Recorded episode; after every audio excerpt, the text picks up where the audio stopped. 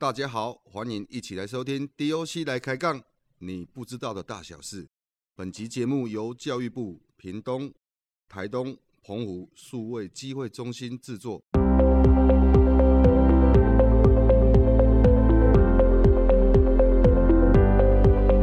各位听众，大家好，我是内埔的毛猪产销班前班长，呃，曾仁德，大家都叫我曾班长。那也是现在台六公司的董事长，啊，就是这家公司的创办人。我们台六公司的名字是用台湾六堆黑猪，好，以台六这样的一个名字来命名的。我们的主要的任务就是来，呃，要推广我们台湾的本土黑猪，尤其是六的黑猪这样一个品系跟它的产品。那这就是我们台六成立的主要的一个任务跟目的。啊，我大概在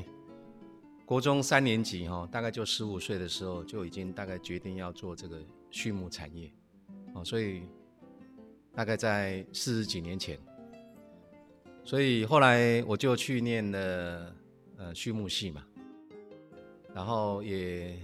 进到了台湾最大的一个畜产公司。就是大成长城工作了二十年，我从公司退休下来以后，就接触到我们屏东这边的本土黑猪的产业，哦，大概是在十二年前。这个产业的话是专门一群农民哈，在屏东这边饲养着我们台湾的很珍贵的本土黑猪。那在口蹄以后，台大的几位学者。包括的江延年教授、朱有田老师，在大概十六年前来调查台湾的本土黑猪的族群，那居然发现全台湾的本土黑猪几乎已经是灭绝了。那独独在屏东啊的一些乡下里面，找到了好大的一群的本土黑猪的这样的一个农民，这些农民都是屏东的六堆的客家人。后来他们又找到平科大的。科研所的曾纯纯教授，到底这个台湾本土黑猪跟客家的渊源有没有什么关系？啊，真的是找到说，全台湾的话，不管是北部或者是南部了哈，就只有客家人在养这样的一个黑猪，哦，所以后来他们就把猪的品种命名为台湾的六堆黑猪，那六堆也是代表南部的客家族群。这个品种的话，在台湾是唯一。在全世界也是唯一，所以我们就是一群的农民，在保护着我们台湾的唯一的这样的一个珍贵的猪种。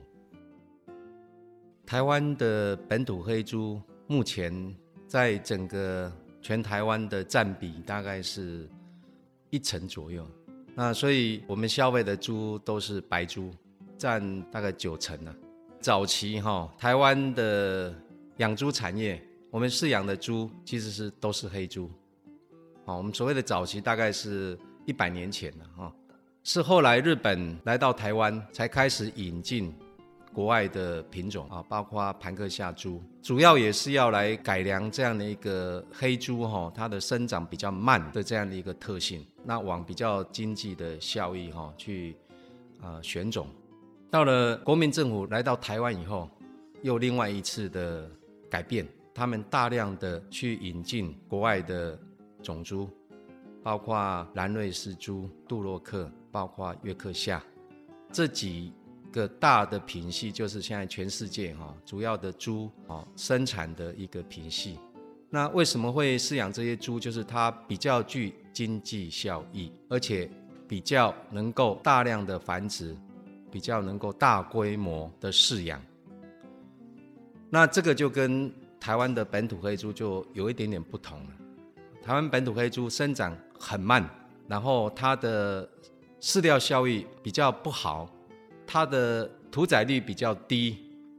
种种的分析的话，它都比较劣势的这个状态。但是它唯一赢这些全世界的主要的品种是它的肉质非常的好，就像日本的鹿儿岛黑猪、西班牙的伊比利猪。他们都是黑猪，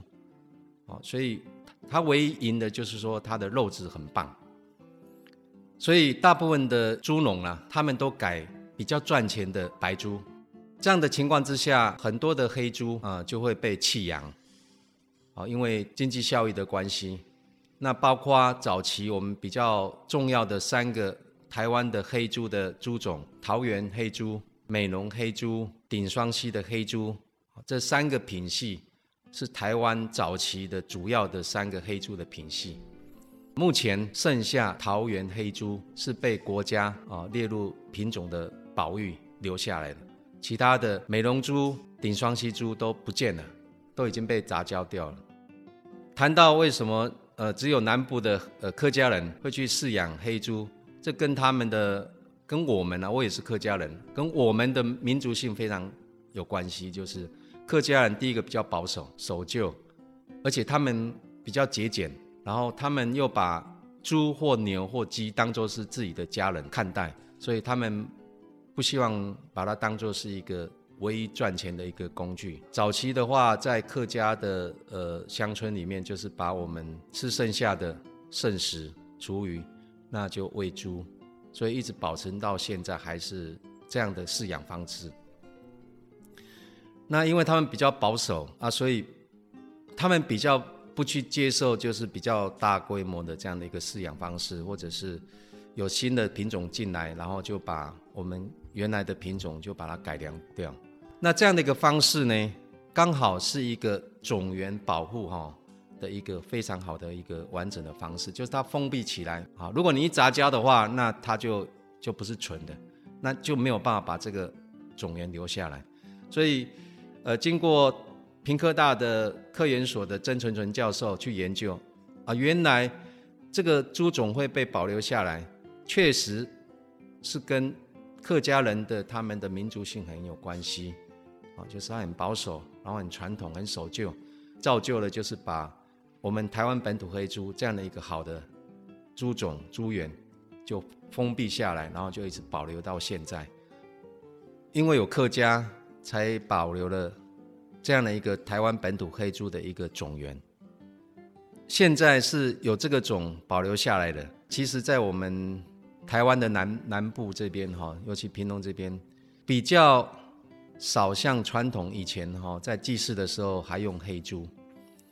在北部，在桃园、苗栗、新竹，他们都还是用黑猪，一定要用黑毛猪。来做这些祭祀的哈，我们的祖先或者是一些重要的节庆，所以我们发现到这一点，当然是随着时代的改变，呃，我们一般民众也要也要有一些改变嘛哈。但我觉得这样的一个传统的一个祭祀的方式，需要把它找回来，然后传承给下一代。所以我们现在推动就是用现在这样的一个产业。来找到我们过去的文化，希望对六堆的客家的文化的一个传承，可以做一些的贡献跟改变。哦，这个就是我们现在在经营六堆黑猪产业很重要的一环。我们提到猪的一个饲养方式的话，那我要跟大家介绍，就是说猪原本不是吃饲料的。这个第一个观念一定要打破。我本身是做饲料做了四十几年的，本身也是这个本科系的。跟各位介绍，猪是杂食性的，猪原本不是吃饲料的，饲料是我们给它吃的。之所以会吃饲料，是因为它的经济效益，它方便，它比较有效，精算过以后。呃，现在的养猪的农户或专家觉得这是一个最经济实惠而且是卫生的一种方式。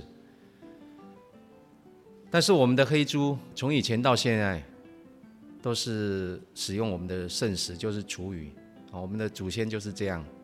到目前也是这样。好，所以就发生一个冲突，就是说，那到底猪要吃饲料比较好，还是让它使用厨余比较好？我觉得这个答案是没有一个标准的一个结果了。我们在六年前，当时的农委会主委曹琼曹主委也带着我们产销班的大概十个班员，去日本的鹿儿岛去考察他们的产业。他们的鹿儿岛黑猪当然非常鼎鼎有名，去了解他们的饲养的方式，包括他们的品种、养多久、他们吃什么东西。它育成的肥猪后期大概两到三个月，他们有用在地的地瓜当做他们的一个饲粮的啊主要的一个成分，一定要用多少的量、多少的时间，才是他们认证或顶级的这样的一个肉品。所以回来以后，我们觉得我们的六的黑猪要怎么样去饲养，才能符合未来的需求或消费者的可以接受的一个方式哈。厨艺的饲养，我觉得可以再更进进，因为这个部分是保留了我们先民的一个饲养的方式，它代表了非常多的含义，包括是我们节省这样的一个浪费。那以后未来当然是讲近零碳排，哦，它是一个循环的经济。第二个，它也是符合猪饲粮本身的基本的原则，就是它是杂食性的，它是一个充分的杂食性的一个原料。第三个，它是一个熟食的。我们猪吃的饲料大部分都是生的，生的玉米也好，生的豆粉也好，除非你把它蒸熟以后变成打粒，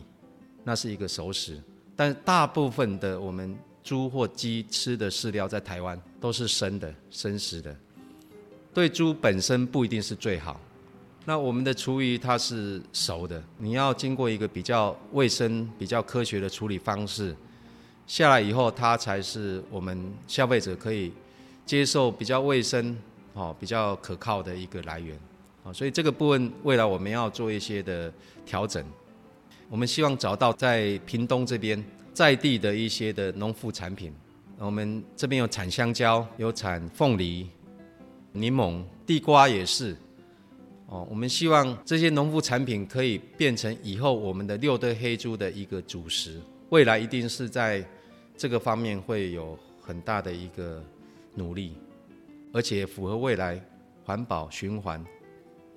呃低碳或近零这样的一个需求的。我觉得这个是一个大的方向。好，我们如果能够呃找到一个比较好的方式的话，呃，未来会是比现在目前全世界在用这些饲料在喂猪好的很多。所以这是我们努力的一个方向。我们的六的黑猪的肉质，呃，只要用过的人哈，呃，大概都很肯定。但是我们还要再努力的，就是说，每一个部位它怎么去料理也是很重要的。我们也跟农委会在一百一十一年开始在纯化我们现在六的黑猪，把它固定下来，找到最好的一个品种哈。我们这个产业会有六的黑猪的一个。核心的种猪场，从源头的种猪固定最好的，到饲养最好的环境，让它吃最好的一个营养物，到后端屠宰以后可以分切各个部位，然后我们现在也跟呃平科大，也跟高雄参旅大学，也跟中心大学一起在合作，就是要去。找到哪些部位去做哪些料理？当然，有一部分的话是我们自己现在农民成立的台六农畜产股份有限公司要做的，就是说我们自己也把这些好的肉的品质做成成品。我们第一年在做的第一个产品是做客家风肉，因为我们已经很确定知道，就是说。呃，这些黑猪的肉来做客家的风肉是最棒的，啊，它跟白猪的肉去做这个产品有很大的区隔。第二个产品是做古早的味道的香肠，我们希望把我们的阿妈啦、阿公啦，甚至阿昼他们很早以前留下来那些配方收集起来，找到最好的，所以我们有个责任，就是把这古早的配方。找到以后，做出这么有代表古早味的特色的香肠。第三个产品是肉燥。